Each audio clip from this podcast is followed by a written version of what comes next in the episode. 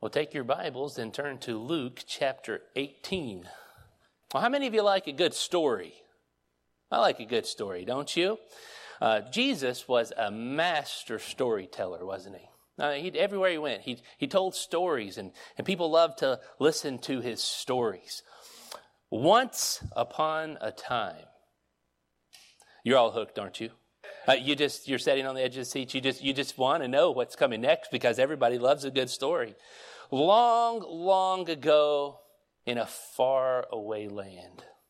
I know you want to know, and I want to know what's coming next. Jesus told stories. He didn't have some big introduction like this. He did. He didn't start off with once upon a time. He didn't start off with once ago, long ago, in a, in a faraway land. When when Jesus told a story, he just he just lit into the story. Uh, there wasn't really any kind of an introduction. He just started talking, and whenever he started talking, people started listening. And in uh, chapter Luke chapter 18, in verse number 10, uh, he begins here, and he's just going to start into one of his stories. Verse number 9 says he spake this parable. And then down in verse number 10, it's just, he just starts. He says, Two men went up into the temple to pray, the one a Pharisee and the other a publican. Now, I want to keep you kind of sitting on the edge of your seat, so we're not going to look at the whole story right here. So skip down to the end and look in verse number 14.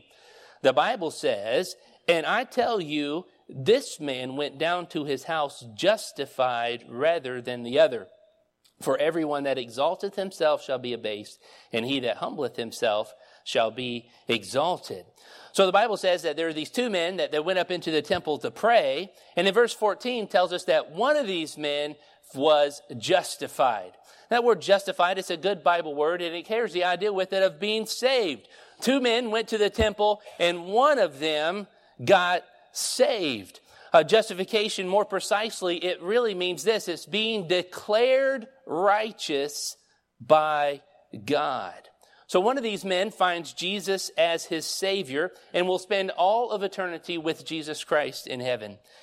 And the other man that goes to the temple, well, he doesn't find salvation. And as far as we can tell, he goes back doing, down to his house the same way that he came. And if nothing else changes in his life, he's going to spend all of eternity separated from God in a very real place called the lake of fire. And this parable, this story that, that Jesus is telling us here, talks about these two men and the really different approaches that they had to God.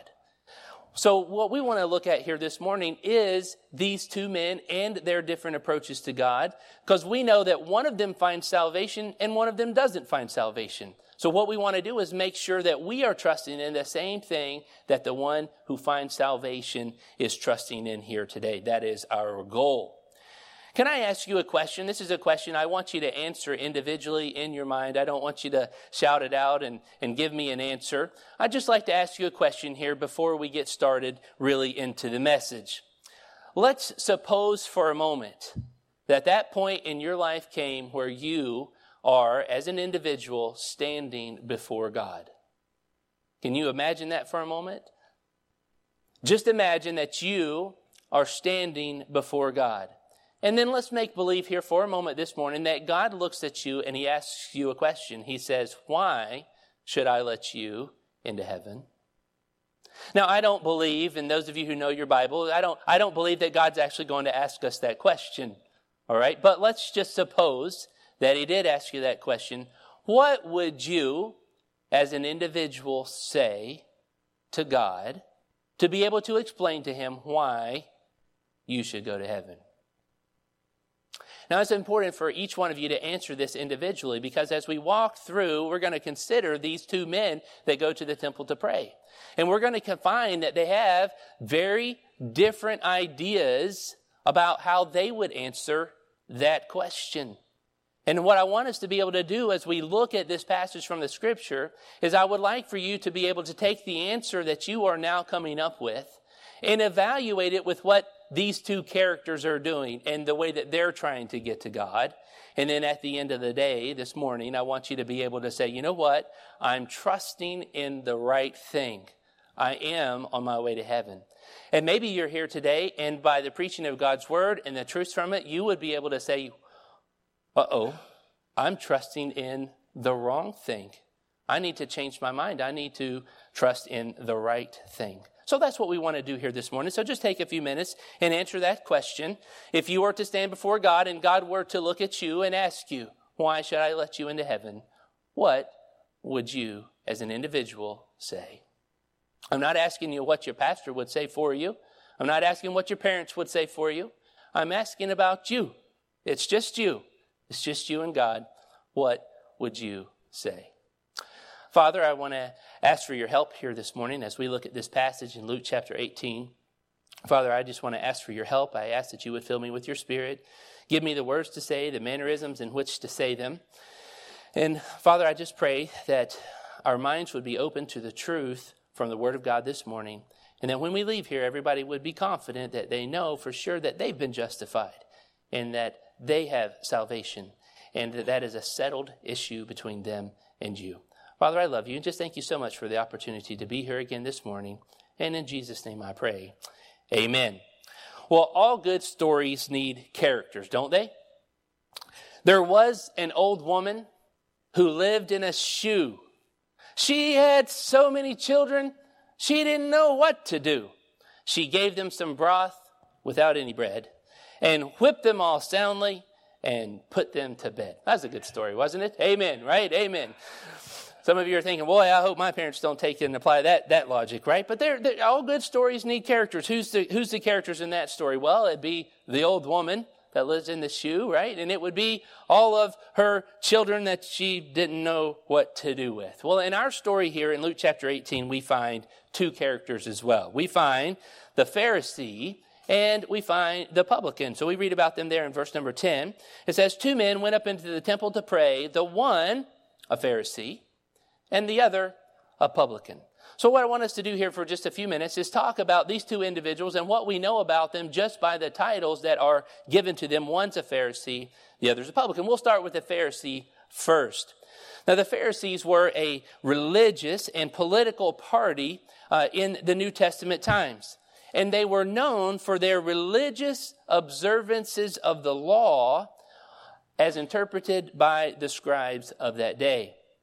Uh, the typical Jew of this day would have held a Pharisee in very high regard because pretty much everybody would have been able to look at them and just recognize that this was a religious person and recognize their religious devotion.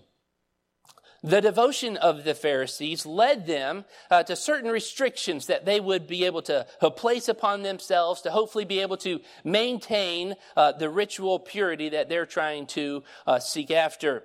For example, you might have invited a Pharisee over to eat at your house and your invitation would have been declined. See, a Pharisee wouldn't have been able to come over and eat with somebody that wasn't a Pharisee because they could not have been 100% certain that all of the food would have been prepared according to, to, all the restrictions of the laws that were in place.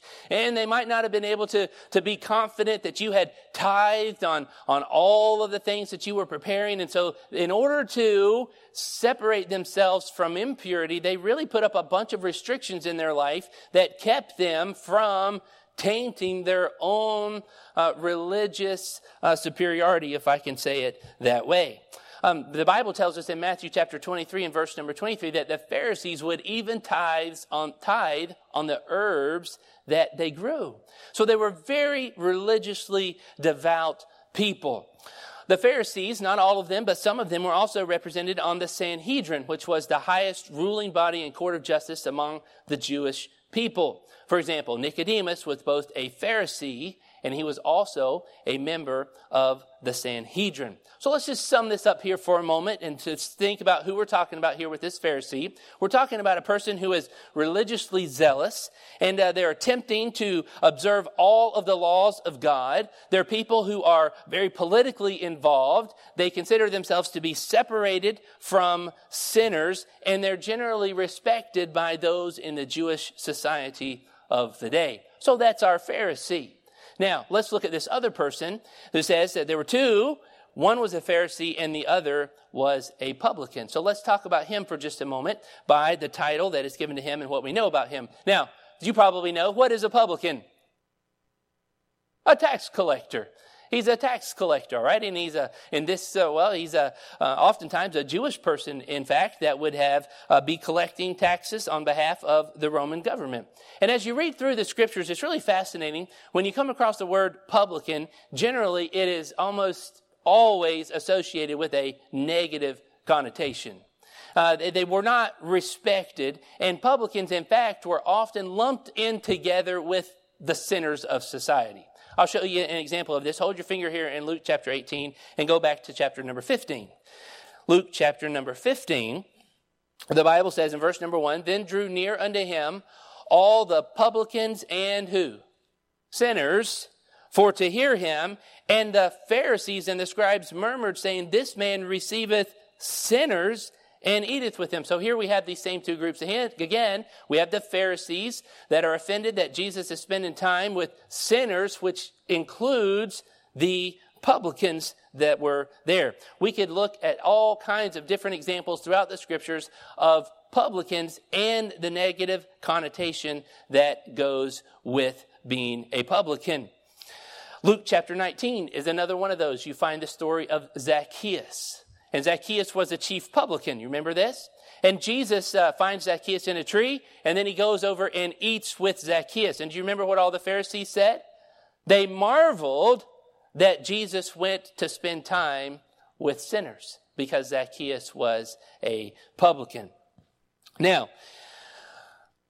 publicans collected taxes for the Roman government, who in turn oppressed the Roman people. And the average Jew of this day, they would have been disrespecting of publicans. So we really have two different groups of people that are represented by these two individuals that came to, came to pray in the temple. The one was a Pharisee and the other was a publican. And I would like to suggest to you that although they're individuals in our passage, they really represent two masses of people today in humanity.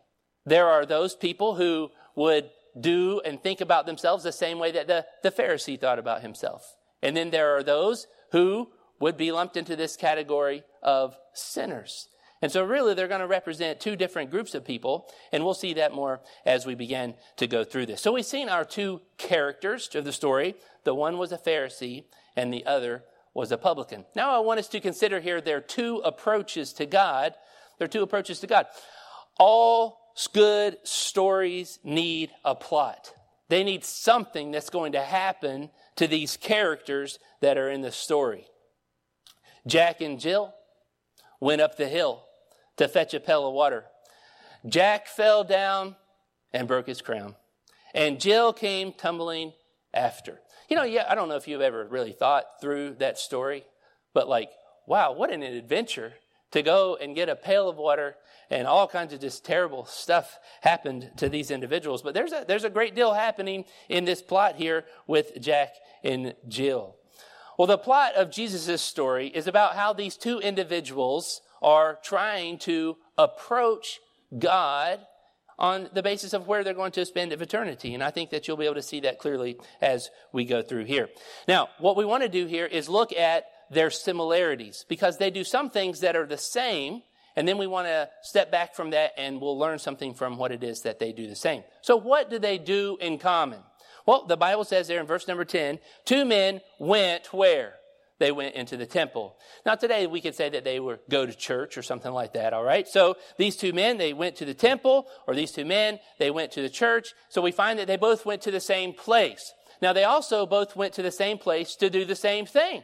Look at it there in verse number 10. Two men went up into the temple to, what's the word?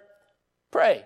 So they both went there to pray. Now, we can learn something from this because down in verse number 14, we've already looked and it says, Now I tell you, this man, in other words, one of them went down to house, his house justified. One of these men finds salvation, but both of them do not. So what then can we learn from this? We can learn from this that going to temple or going to church is not enough to save a person. No person is ever going to, to spend an eternity with the Lord Jesus Christ. No person is ever going to be justified because they went to the church. No one is ever going to be justified because of that reason. And the other thing that they did is that both men prayed. Both men prayed. Is praying a good thing? Absolutely, praying is a good thing. Should Christians pray? Absolutely, Christians should pray. But can I tell you what's not going to get you into heaven? Praying to God. Because both of these men went to pray to God, but yet only one of them finds salvation. I spend a lot of time going out and talking to people in the community, and I knock on a lot of doors and I talk to people about how they plan to get to heaven. In fact, I asked them the same question that I asked you at the beginning of this, our time together here this morning. You know, if you were to stand before God and He looks at you and says, Why should I let you into heaven? What would you say?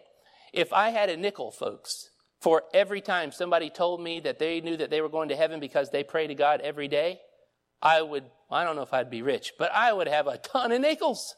I mean, it's just so common that people think because they pray to God when they wake up in the morning that they're going to be able to go to heaven when they die. It is absolutely astounding to me. But the Bible makes it very clear right here that both of these men were praying, but yet only one of them finds salvation.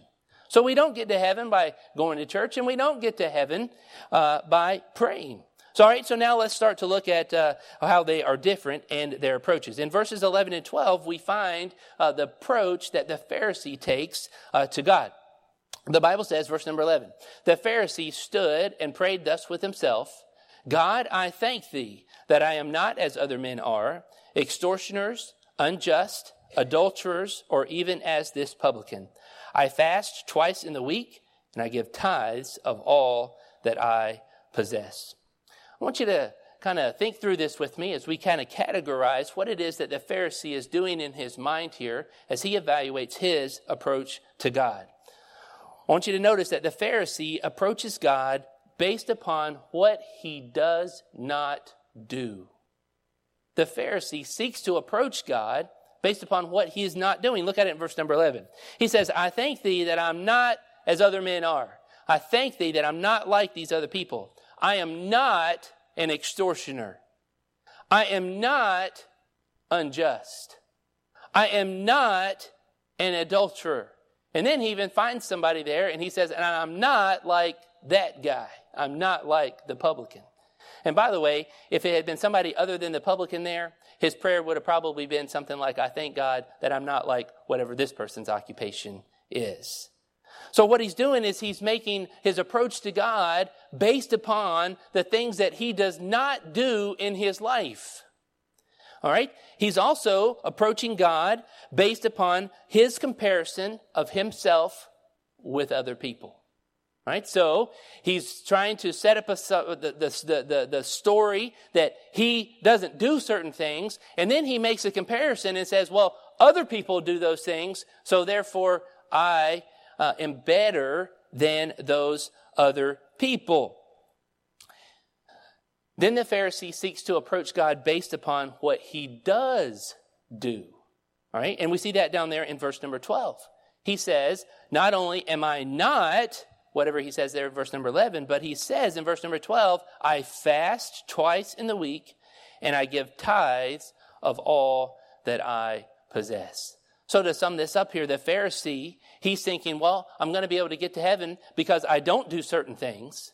I'm going to be able to get to heaven because I do certain things. And I'm going to be able to get to heaven because, well, in comparison with other people, I am better than they are. So basically, we could sum this up by saying that the Pharisee is the one who is trusting in his own righteousness to be able to get him to heaven. Even his posture, you see it there in verse number 11. He stood when he prayed, talks about his own righteousness. He praises God, not for God's morality and goodness, but he praises God for his morality. He praises God for his goodness. And the Pharisee believes that he belongs in the presence of God because he's earned his way there. The Pharisee believes that if he were to die, that God would welcome into heaven because of what he did not do, because of what he did do, and because in comparison with others, well, the Pharisee would be found better, and therefore he deserves to go to heaven. Now, let's take a minute here and let's just think about this. What does the Pharisee's approach to God look like in 2023? What does the Pharisee's approach to God look like in 2023? Well, perhaps you answered the question if you were to stand before God and He asked you, Why should I let you into heaven? Perhaps your response was something like, Well, I'm a good person. Well, I think I'm going to go to heaven because I haven't killed anybody. Well, I'm pretty sure I'm going to get in. I don't really know exactly why, but I, yeah, I, I'm, I'm going to be able to go.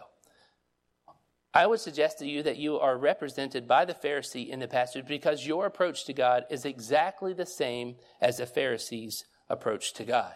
Let's think about those things just for a moment, all right? If a person says, Well, I'm going to go to heaven because I'm a good person, all right, what does that mean? Well, you have to be making a comparison between yourself and other people, don't you? You have to be saying, Well, certain people are bad, other people are good, and I am on the side over here that is good and moral and other people, and I am better than those are. And if you're saying that I'm a good person, you are basing that upon what you are doing in your life. You do good things. And you are also basing that upon, well, what you don't do.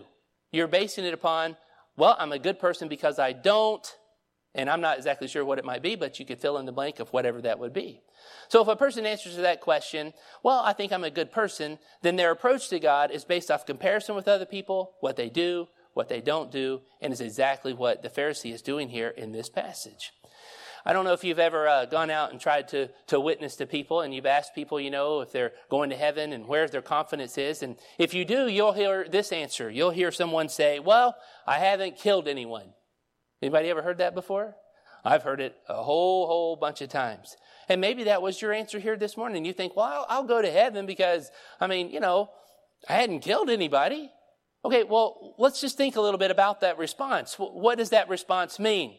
That response means you're making a comparison between yourself and other people who have killed someone. You're seeking to approach God based upon what you have not done in your life. You haven't killed someone. And you're seeking to approach God based upon what you have done in your life, apparently more moral things than killing someone. If you say your answer to that question, well, um, I think I'll get in. I think I'll get in. Yeah, I'm, I'm, I'm pretty sure, I'm confident I'll get in. What could a person's basis for that kind of a statement be? They would have to be making a comparison of themselves with other people. And they would have to be saying, of all of the humans that I know, I'm better than the majority of those people, so therefore I'm going to be able to get in. So again, it's comparing with yourself with other people. It's basing it on what you are doing, how you are living your life, and it's basing it upon what you are not doing and what you are not doing in your life. All right, here's another one. We've already talked about this and we've explained how prayer does not get you into heaven, but maybe somebody here says that I'm going to get to heaven because I pray to God every day. Well, you are seeking to approach God based upon what it is that you are doing in your life. You are trying to get to God based upon the fact that you pray every day. Another response that you'll hear in 2023, you'll ask a person if they know for sure that they're going to heaven, and they'll say something like this. They say, Well, I'm working on it. Well, what does that mean? What does that mean? It means that they are working on doing enough good, being a moral enough person, and making enough uh, self change that they can be able to warrant or merit their own entrance into heaven. So there are many answers that a person can give that would actually put them in the same category as the Pharisee uh, because they are approaching God based upon the things that we've talked about, based upon comparison, based upon the things that they're not doing in their life, and based upon the things that they are doing in their life. Okay, now, now let's contrast that and let's see how the publican is seeking to approach himself to God. And remember, we don't know which one of these people is justified yet, so let's just keep our minds open here and consider the, the publican's approach. And look in verse number 13. The Bible says, And the publican, standing afar off, would not lift up so much as his eyes unto heaven, but smote upon his breast, saying, God, be merciful to me, a sinner. Now, this is already very different from the Pharisee, isn't it? So they're very easy to determine the two different ways that people seek to come to God. Now, the publican, you'll notice here, as it starts off, it says he was standing afar off, and he would not even lift up his eyes unto heaven. So he doesn't even feel that he is worthy to, be, to even approach God. He, he bows his head from a great distance away. He feels shame. He feels guilt for his sins, and he feels guilt for his lack of righteousness. The publican here, he makes no plea to God based upon what he does not do in his life. You know why he doesn't? Because he knows what he does. He knows that he's not worthy. He knows that he's unrighteous. He knows that he is a sinner. He's a publican. He's lumped in with that group. He makes no plea to God based off of what he does not do. He makes no plea to God based off of what he does do. And he makes no plea to God by comparing himself with other people. What does he do? He simply cries out for the mercy of God. He simply cries out for God's mercy. What is mercy? Somebody once said this way they define mercy as God not giving us what we deserve. God not giving us what we deserve.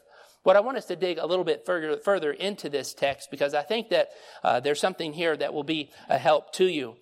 When the publican says there in verse number 13, when he smote upon his breast, saying, God be merciful to me, a sinner, uh, this is translated from a Greek word that is a Greek word elaskomai. And I don't, I don't claim to be a Greek scholar here, but there are some amazing things that we can learn from the original languages. And this word that is used to translate God be merciful to me, a sinner here, is only used one other time in the scriptures, and it's in 1 John chapter 2 and verse number 2. So hold your finger here in Luke chapter 18 and go to 1 John chapter 2, and we'll look in verse number 2 there. And I want you to see uh, the word that is used, that is translated, uh, be merciful to me, over in Luke chapter 18. The Bible says in 1 John chapter 2, verse number 1, My little children, these things write I unto you, that you sin not. And if any man sin, we have an advocate with the Father, Jesus Christ the righteous. And he is the, here's our word, would you say it with me? Propitiation. And he is the propitiation for our sins, and not for ours only, but also for the sins of the whole world. Now go back to Luke chapter number 18. You know, that word propitiation is a word that we understand the definition to, and it basically means this the satisfactory payment for sin of the shed blood of Jesus Christ on the cross of Calvary that appeased the wrath of God and made full satisfaction of his justice. In other words, God's shed blood paid for your sins. And when the, the publican here is crying out, God be merciful to me, what he's saying is, God propitiate me.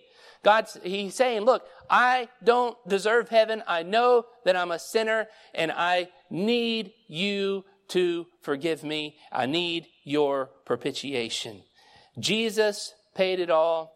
All to him I owe, is what he is saying. Sin had left a crimson stain, but he washed it white as snow. The publican knows that he has not kept God's law. He knows that he is a sinner. He knows that he has no righteousness of his own to offer God. So he simply cries out for God's mercy. He cries out for the satisfactory payment of the blood of Jesus Christ to be applied to his account. So, what does that look like in 2023? What does that approach to God look like here in 2023? Well, if you answered the question something like this, this would be identified with the publican. If you said, Well, I'm trusting in Jesus Christ to forgive me of my sins and be my Savior, not based upon what I have done, but based solely upon what He has done for me, then you would be in the same category there as the publican. All right, so we've seen our two characters. We've seen their two approaches to God. And now what we need to do is we need to look at the conclusion. We need to look at the two different outcomes for these individuals. All good stories need a conclusion, right? And I guess you already know this is where the next nursery rhyme comes in. Humpty Dumpty sat on a wall. Humpty Dumpty had a great fall, and all the king's horses and all the king's men couldn't put Humpty together again. What a conclusion. Kind of a devastating conclusion there, I, I guess, really, right? I uh, was looking at these nursery rhymes and I just, whew, I don't, I don't even know if they're kids' stories. But anyway, Humpty, poor, poor Humpty, he, could, he couldn't get put back together again. Hey, let us read the whole story here together. We've been looking at it in parts, but let's read it all together. And uh, as we evaluate which one of these two individuals has the right approach to God. The Bible says in verse number 10, two men went up into the temple to pray, the one a Pharisee and the other a publican.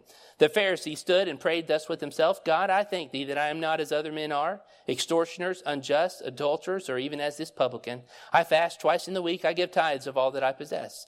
And the publican, standing afar off, would not lift up so much as his eyes unto heaven, but smote upon his breast, saying, God be merciful to me, a sinner. Verse 14, I tell you, this man went down to his house justified rather than the other. Which one got it right? Well, we'll keep going.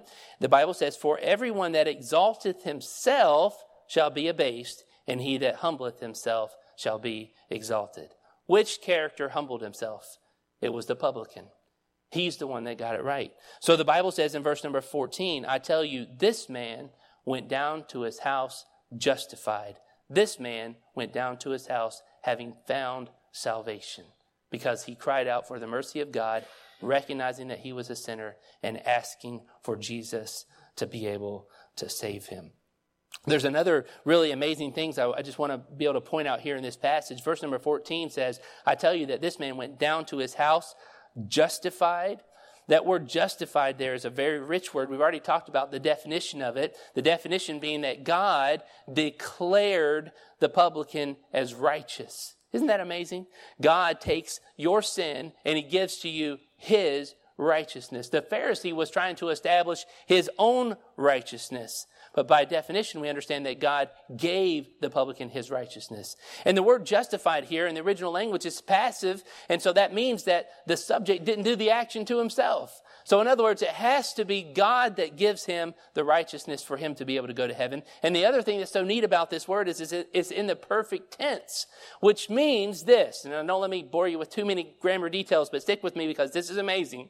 All right. The Bible is saying here that when he is justified, he is justified at this certain point of time. He stands justified today. And listen to me, he forever will be justified. You have the doctrine of eternal security all wrapped up in this one word that is being used here in the New Testament. And so what the Bible is saying is not only is the publican going to go down to his house justified, but listen to me, everywhere he ever goes for the rest of his life, he goes as one who has been, will be, and always shall be justified. And that is just a wonderful truth there for us to be able to wrap our minds around. Friends, whenever you trust Jesus Christ to be your Savior, He does a thorough job of it and He just saves you and He gives you eternal life that is going to last for all of eternity. The Pharisee, he went down to his house the same way that he came, without salvation, without justification, and without being declared righteous by God. The Pharisee, simply put, he just had the wrong approach. He had the wrong ideas. Going to the temple or going to the church is not going to save a person. Praying to God is not going to save a person. Keeping the law to the best of your ability does not save a person. Not doing immoral things does not save a person. Doing moral things does not save a person. Being better than other people in your own comparison does not save a person.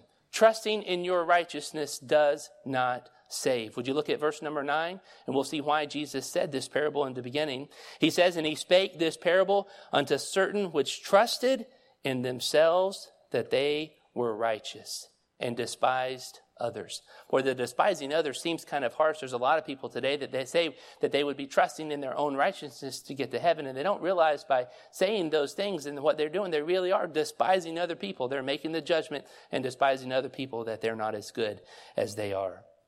You know, unfortunately, a wrong approach to God has eternal consequences.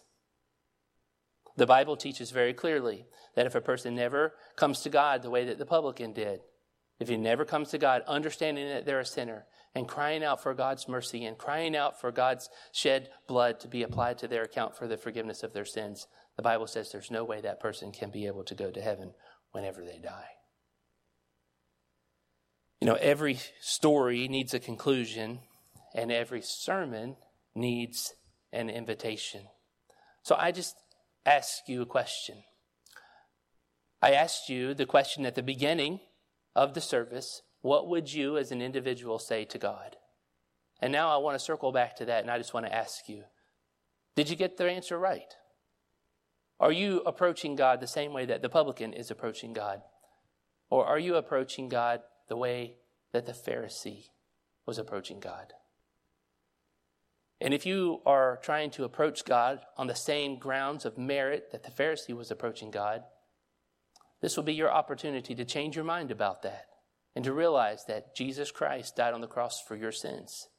And he's made salvation available to you if you'll just simply call upon him to save you. Would you stand to your feet right where you're at? I'm going to ask you, once you stand to your feet, to bow your head and close your eyes there. So we just have a brief time of invitation. Father, I thank you so much for the Word of God. Lord, I thank you for the truth of it. Lord, I thank you for being straightforward with us and blunt, like this parable is. Lord, so that we can know where we stand uh, with you. And Father, I just pray in this time of invitation that if there's somebody here who realizes that uh, they need to trust you to be their Savior today, Lord, that you would be with them, and that you'd give them the courage to call out to you so that they can be saved. And Lord, wherever they go from this point forward in their life, uh, they'll be able to go as a person who has trusted you uh, as their Savior. I just ask that your will and your way would be done.